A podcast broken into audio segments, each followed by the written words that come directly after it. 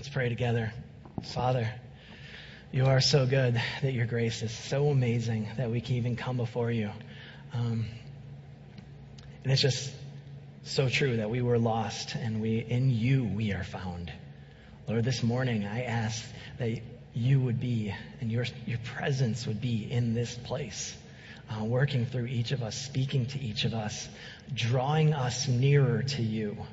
You, the shepherd who goes out to find us. Lord, I ask that you would be working in each of us, drawing us nearer to you. And Lord, we just invite you in this place and we want to give you this morning. And we pray this in your name. Amen.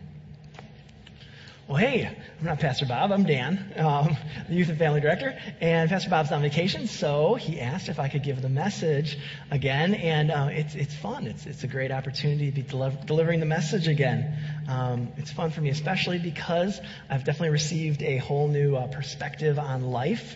Um, recently, oh, we're one slide too high. Tom's ahead of me already. Sorry, Tom. I'm a little slow here. Um, but yeah, we've received a whole new perspective on life because. Uh, our baby girl Aria is going to be three weeks old tomorrow, uh, and we're not just adjusting, but uh, it's it's a whole new way of life. Um, and uh, I'm having to learn a whole new set of tools. So if you're wondering what the tools up here are about, I'm going to talk about those in, in a minute. Um, I, am fairly handy. Uh, I, I, can usually figure things out, uh, but the, just the other day, I was at a total loss. I was baffled by one of these new tools. I was baffled by a pack and play. All the men, if you're wondering what this is, this is like a portable crib. Yeah, baffled. Sharice had set it up on the second floor. She asked if I could just fold it up and bring it down one morning. And I was like, all right, simple task. I thought. Um, baffled. Totally at a loss. Uh, I had no clue what was going on uh, because of a pack and play. So, what are all wives supposed to do when their husbands are lost? What are they supposed to say? Get directions. so, I got the instruction manual, pulled it out. Now, as Christians, we too have an instruction manual. It's a manual for life. The Bible, that's our instruction manual. It's our set of tools. And it's not just for when something goes wrong, but it's for everyday life. It tells us how to get the most out of life, how to live godly lives more time you spend in it, the more time, the more you come to know its principles, the more they become second nature. And this is really important because consider how did Jesus defeat Satan's temptation? Scripture. Believed, memorized, practiced.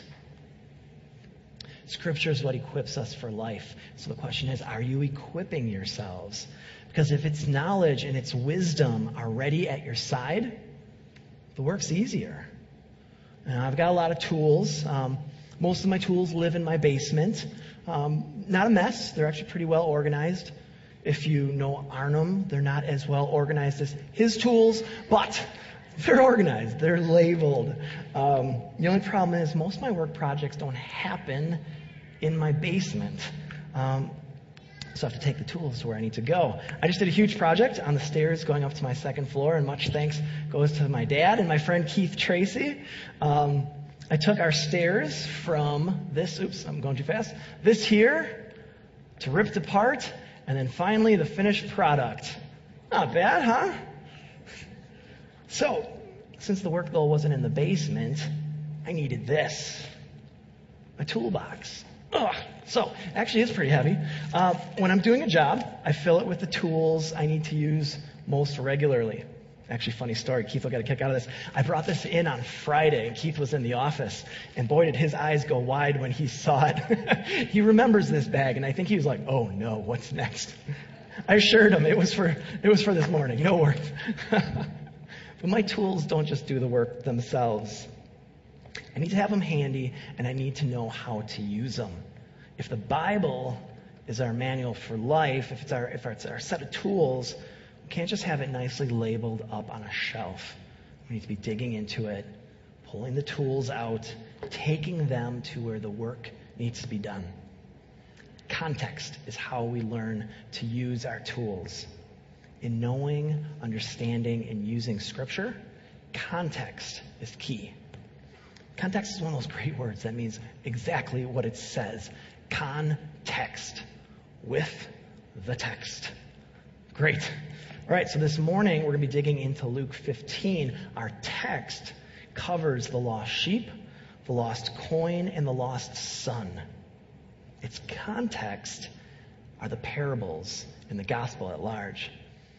Jesus' parables always have characters or figures, and, and parables really are just analogies used for teaching, just like my toolbox. An analogy used for teaching. In any parable, you always need to ask what equals what? Who equals who? In order to figure out what's the parable talking about? What's the, what's the teaching that's going on? So let's jump into our text. Verses 1 through 2 set up the context for us. Now, the tax collectors and sinners were all gathered around to hear him. But the Pharisees and the teachers of the law muttered, This man welcomes sinners and eats with them. Right off the bat, we see who our audience is sinners and tax collectors, but also Pharisees and teachers of the law.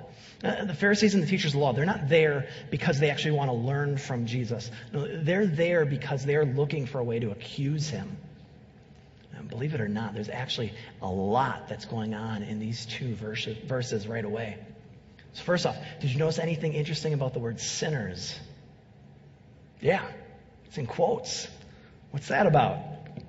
Because, I mean, Romans 3 tells us all have sinned and fallen short of the glory of God. So, if we're all sinners, why are these guys singled out and labeled? Well, it's because Luke wants us to know how the Pharisees thought about them and how the Pharisees thought about anybody that wasn't themselves. Inferior, subpar, certainly not holy like they were. You might have also thought this why are tax collectors lumped in there? I mean, let's be honest, I don't think anybody loves paying taxes, but really, why are we lumping those guys in? Well, this takes some tools, using our tools to dig in. It takes a little bit of detective work. So, who's the governing authority at this time? Rome. So who would be the taxes, who are the taxes, taxes collected for? Rome. Right, if your country was taken over by another, and this guy over here was collecting taxes for him, what is he? A traitor. Not only that, but the way tax collectors collected money was, let's say if Rome wanted five pieces of silver per month, the way a tax collector would make his income would be through upcharging he was allowed to say Rome wants six pieces of silver per month, and that one extra then would be his income. Now, our tax collectors were not only kind of unscrupulous fellows, but they also often were greedy. And so they might say Rome wants 10 pieces of silver. Oh, and by the way, if you don't pay up, um, you'll be getting a visit from the local centurion. He's going to come beating on your door, and, you know, he might have a stick of fire in his hand and should that, you know, slip if you don't happen to pay? You know, I'm just giving you a heads up. So, to be fair, this audience here was probably a group of people making poor life choices. These are social outcasts. But this is the group that has gathered to hear Jesus. And that's important. That's key to these parables. The Pharisees, the group that's dedicated to the purity of the commandments, and the teachers of the law, those who are who's supposed to be teaching the people about God, well, they're just muttering about Jesus because they can't believe he's spending time with these outcasts. They accuse him of welcoming and even eating with them. This is as big as a scandal as they can imagine. And this is the big deal to them because to them, a man is known by the company he keeps. And so they always make sure they're around great people. I mean, his character, his reputation hinge on it. So clearly, Jesus must be a very shady guy, a very shady figure. Who is this Jesus guy? And with this knowledge, Jesus begins to teach them. Then Jesus told them this parable Suppose one of you has a hundred sheep and loses one of them. Does he not leave the 99 in the open country and go after the lost sheep until he finds it? And when he finds it, he joyfully puts it on his shoulders and goes home. Then he calls his friends and neighbors together and says, Rejoice with me. I have found my lost sheep.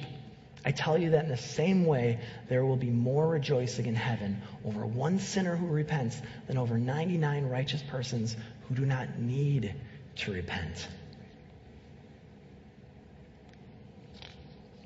Look at what Jesus does. He starts by saying, Suppose one of you has a hundred sheep. One of you. He invites them into his story. He invites them into this story. He draws them in. By showing them how much the shepherd would rejoice in finding a lost sheep, they're then able to see how much the Father rejoices when a sinner repents and turns back to God. Jesus then continues. In the same way, I tell you, there is rejoicing. I went too far. There we go. Or suppose a woman has ten silver coins and loses one. Does she not light a lamp, sweep the house, and search carefully until she finds it? And when she finds it, she calls her friends and neighbors together and says, Rejoice with me. I have found my lost coin. In the same way, I tell you, there is rejoicing in the presence of angels of God over one sinner who repents. The shepherd could have said, Let it go. Ah, I've got 99 others. The woman could have said, You know what? It's only one. I've got nine more. We see the main character in these parables representing the father not giving up, not being satisfied, searching until he finds what was lost, until it is found. And then how does he react when what was lost is found? He rejoices. Not only does he rejoice, but what does he do specifically in these parables? he calls others to rejoice with him. And think about it. This is both an invitation and a command. Rejoice with me. What was lost has been found. Jesus could have left it there, uh, but he really wants us to get this concept. Uh, just like he really wanted the social outcasts and their hypocritical religious, religious leaders to get it. And so he goes on and he tells the amazing parable of the lost son, often known as the prodigal son. Like all parables, we have characters that need to be figured out. We've got the father, who, like in all parables, represents God, Jesus. We've got the prodigal son, that individual who walks away from God, but in the end repents. And then we've got the brother who, like the Pharisees, is incapable of forgiveness. So let's jump into our text. Luke 15 11. Jesus continued, There was a man who had two sons. The younger one said to his father, Father, give me my share of the estate. So he divided the property between them.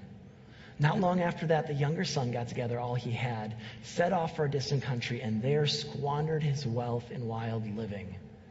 After he had spent everything, there was a severe famine in that whole country, and he began to be in need. So he went and hired himself out to a citizen of that country, who sent him to his fields to feed pigs. He longed to fill his stomach with the pods that the pigs were eating, but no one gave him anything. When he came to his senses, he said, How many of my father's hired men have food to spare, and here I am starving to death?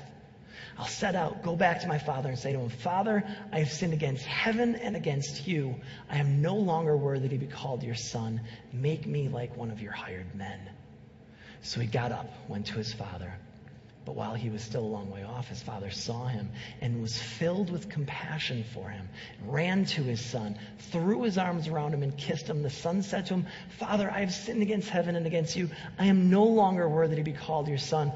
But the father said to his servants, Quick, put the best, get the best robe, bring the best robe, put it on him, put a ring on his finger, sandals on his feet, bring the fattened calf and kill it. Let's have a feast and celebrate. For this son of mine was dead and he is alive again he was lost and is found. So they began to celebrate. Meanwhile, the older son was in the field, and when he came near the house, he heard music and dancing. So he called one of the servants and asked him what was going on. Your brother has come, he replied, and your father has killed the fattened calf because he has him back, safe and sound. The older brother became angry and refused to go in, so the father went out and pleaded with him. But he answered his father, Look, All these years I've been slaving for you and never disobeyed your orders. Yet you never gave me even a young goat so I could celebrate with my friends.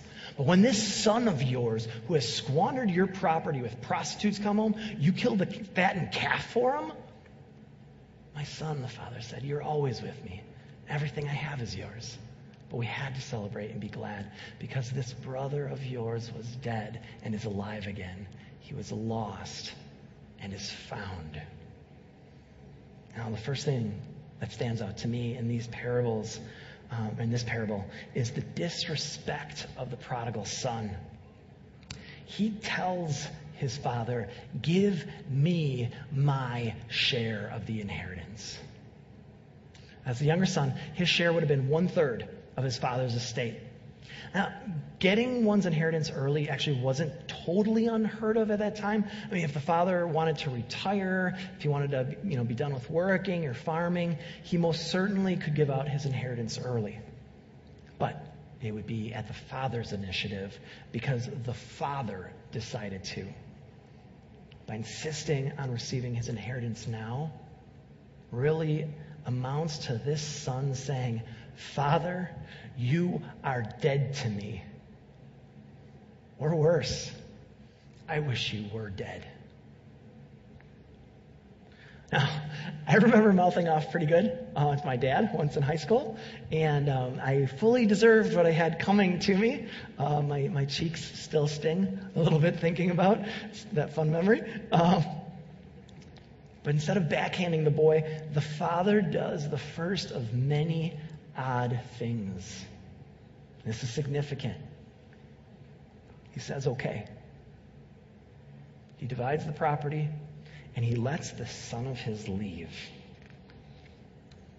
Here, Jesus is showing us God's character. God won't force us to stay.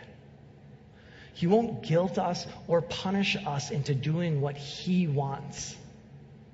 Like the rich young man of Matthew 19, the Father lets him walk away. So, where does he go? Distant country, as far as he can get. He begins his dream life, a life without accountability. That's what he always wanted.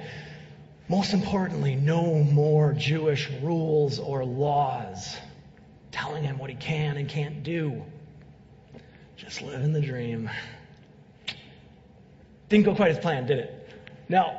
Because in his wild living, what does he do? He squanders everything. Remember, everything was one third of his father's estate. One third of his father's estate that was able not only to sustain a family, but to employ multiple servants. Squandered it. And that's where we get the term prodigal, which means wastefully or recklessly extravagant, lavish. Not only has he wasted everything, but then times get tough. A severe famine hits the land. And I believe God works through coincidences. And that here Jesus is showing us more of God's character. And we saw that God won't force someone to stay or to love him, but he may place or allow a challenge in the life of an individual who's walking away to get their attention, to bring them back to Him. Remember the prophet Jonah? What did God do when he was on the run? he stepped in. Now, I, I, want to say this to be fair. It, this isn't a blanket statement for all difficulties. Um, if you're in the midst of a difficult time, uh, it doesn't imply that you're far from God. Uh, in, in fact, Jesus promises difficulties multiple times to those who are serving Him best. So, think it's safe to say whether one is walking away from God or has an outstanding relationship with Him, difficulty can bring us near to God and should be considered good. Just as James told us, consider it pure joy, my brothers, whenever you face trials of many kinds, because you know that the testing of your faith develops perseverance. Perseverance must finish its work so that you may be mature and complete, not lacking anything. Well, for our prodigal, times get real tough. He doesn't just have to start working again, he has to hire himself out. Talking servitude. But still, pride has the best of him. He lowers himself to a despicable level, feeding pigs. So bad that he even longs to eat pig food. Now, I've been to a few hog farms in my life, um, and they all have one thing in common. So I'm not sure if you've been a to a hog farm or if you know what I'm talking about. They stink. They stink bad. I mean, you like get out of your car and you're, oh my word. Like, your first thought is like, holy cow. And then you walk up to the barn and you're like, uh, oh, I didn't think it could get any worse. Oh my word. And then you go in the barn and it is a pungency like you've never experienced before. God bless pig farmers. But for our prodigal, it doesn't just stink. It is deplorable. Why? Well, remember who Jesus' audience is Jews. In Jewish culture, pigs were absolutely vile. And pig flesh was like the greatest sin against all of kosher law. Working with excrement would have been less degrading. Here is poetic irony at its best. As one scholar put it, Behold, the son sank into a swineherd.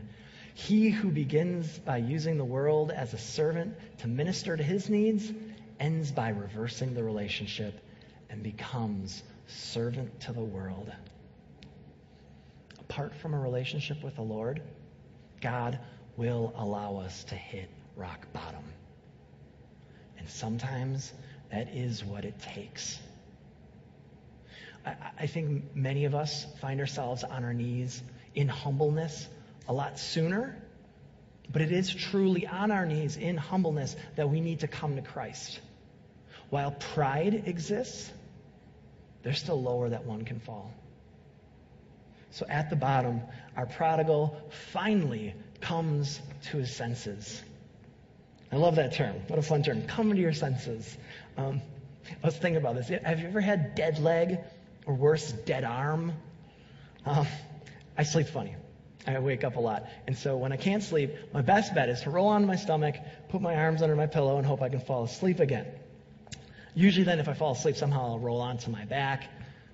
But sometimes I don't roll onto my back once I'm sleeping. And that's when I get dead arm. Did you ever get that? I don't know. Do you know what I'm talking about? I remember the first time it happened. I was in high school, middle of the night. I wake up, I go to roll over, and my arm won't go with me. I'm like, what's going on? And that is when I learned the yank and flip. You guys know what I'm talking about? if you fall asleep again, all's great. But if you don't fall asleep again, you're in for that fun experience of getting feeling again in your dead arm. Uh, what was numb will slowly but intensely start to feel again and to come alive. It comes to its senses. So our prodigal comes to his senses and he repents. Uh, before, when he was steeped in selfishness, all he could see was how bad he had it at home, how he had to get out of there. Now he looks and he realizes how good even the servants of his father are treated, and he even longs for that life. He humbles himself inwardly, and in his heart, he finds his needs. His first confession is to God, confessing his sin against both God and his father. He returns with no expectation of sonship, but just to be as a servant. Better to be a servant in his father's house than a beggar in the world. So he returns. And the father's unusual behavior continues. Like the woman with her coin and the shepherd with his sheep, we see the father looking for the return of his son, searching. The father could have held a grudge he could have returned the favor and said, Boy, you're dead to me. But he doesn't. He sees him and he has compassion. And in his compassion, he does something unheard of. He runs. Even to this day, in Middle Eastern culture, patriarchal men do not run. It would not be fitting. In fact, it would be degrading. Yet, this father humbles himself to receive his son. Jesus is pointing us to the cross, where he would humble himself on the cross to receive us. Oh, this is not the end of the Father's odd behavior. The Father threw his arms around the Son and kissed him. Not only were these actions also not considered fitting for a patriarch of that culture, but we can't miss that the Son, with no money for his return journey, was probably still in the same filthy rags he had on in the pigsty. And what did the Father do? Make him clean up before he could enter his presence? No. He embraces him in full love and compassion, just as he is, simply for returning. The son starts his confession. He'd already confessed to God. Now he begins to confess to his father. He repents outwardly. His heart is demonstrated through his actions. Does the father say, I've Got a deal. I'll make you one of the servants? No. The son didn't even get to finish his speech. He didn't even get to that part of it. The father says, Here's an even better deal. And he gives him unique items that have meaning the robe, the ring, and the sandals. The robe. A robe would have only been worn by a man of honor. The ring. More than just precious metal, this would have been a signet ring representing the father's wealth, used like a debit card in that society. And the sandals. Only a free man, not a slave, would wear shoes. Not a servant. Only a free man would wear shoes. Jesus is showing us the depth of our Heavenly Father's love. He reclothes him with the robe from his filth and degradation to honor. He redeems him with the ring from his poverty to his father's riches. And he restores him with the sandals from his slavery and servitude to a life of freedom. And if all that wasn't enough, the Father goes further yet. I mean, are you starting to see the depth of love of the, our Heavenly Father and what He has in store for those who return to Him? In fact, my favorite professor said, while this, while this parable is traditionally called the prodigal son, it could be called the prodigal father because of his extravagant love, his wild compassion, his lavish forgiveness. I think this is best demonstrated by the Father's last two outpourings of his embrace. The father throws a party and kills the fattened calf. The fattened calf was more than just a delicacy because in first century Palestine they didn't eat a lot of meat. So the, fattened calf would have been fattened for a specific, special occasion. And this makes me wonder was he fattening the calf, you know, fattening calves just for this reason in hope of this occasion? and we know we know this is a teaching parable, not a true story, um, but I love the idea of the prodigal father fattening calf after calf, recklessly wasteful with his resources as he awaited the return of his son. If the parable ended here, it would be beautiful and complete. But remember, Jesus' audience also included the Pharisees and the tax collectors. And while part one was important for them to hear, part two was even more so. The brother hears the party and wonders what's wondering what's going on. And when he finds out, he's not only ticked, but he pouts. And what does our prodigal father do? He remains constant in his love. He goes out, he looks for him to bring him back in brother's not on board. He's even disrespectful. He starts off with saying to his father, Look, all these years. Now, I don't know if you watch a lot of news, but especially like the pundits and the commentators. There's one thing they definitely have in common. They always start off going, Now look, here's the story. And then the next guy will chime in, Now look, here's what's really going on. I, I hate that term because it's, it's so like condescending. Look. You know, it's so pejorative. There's so much like wrapped up in there. And that is how this son speaks to his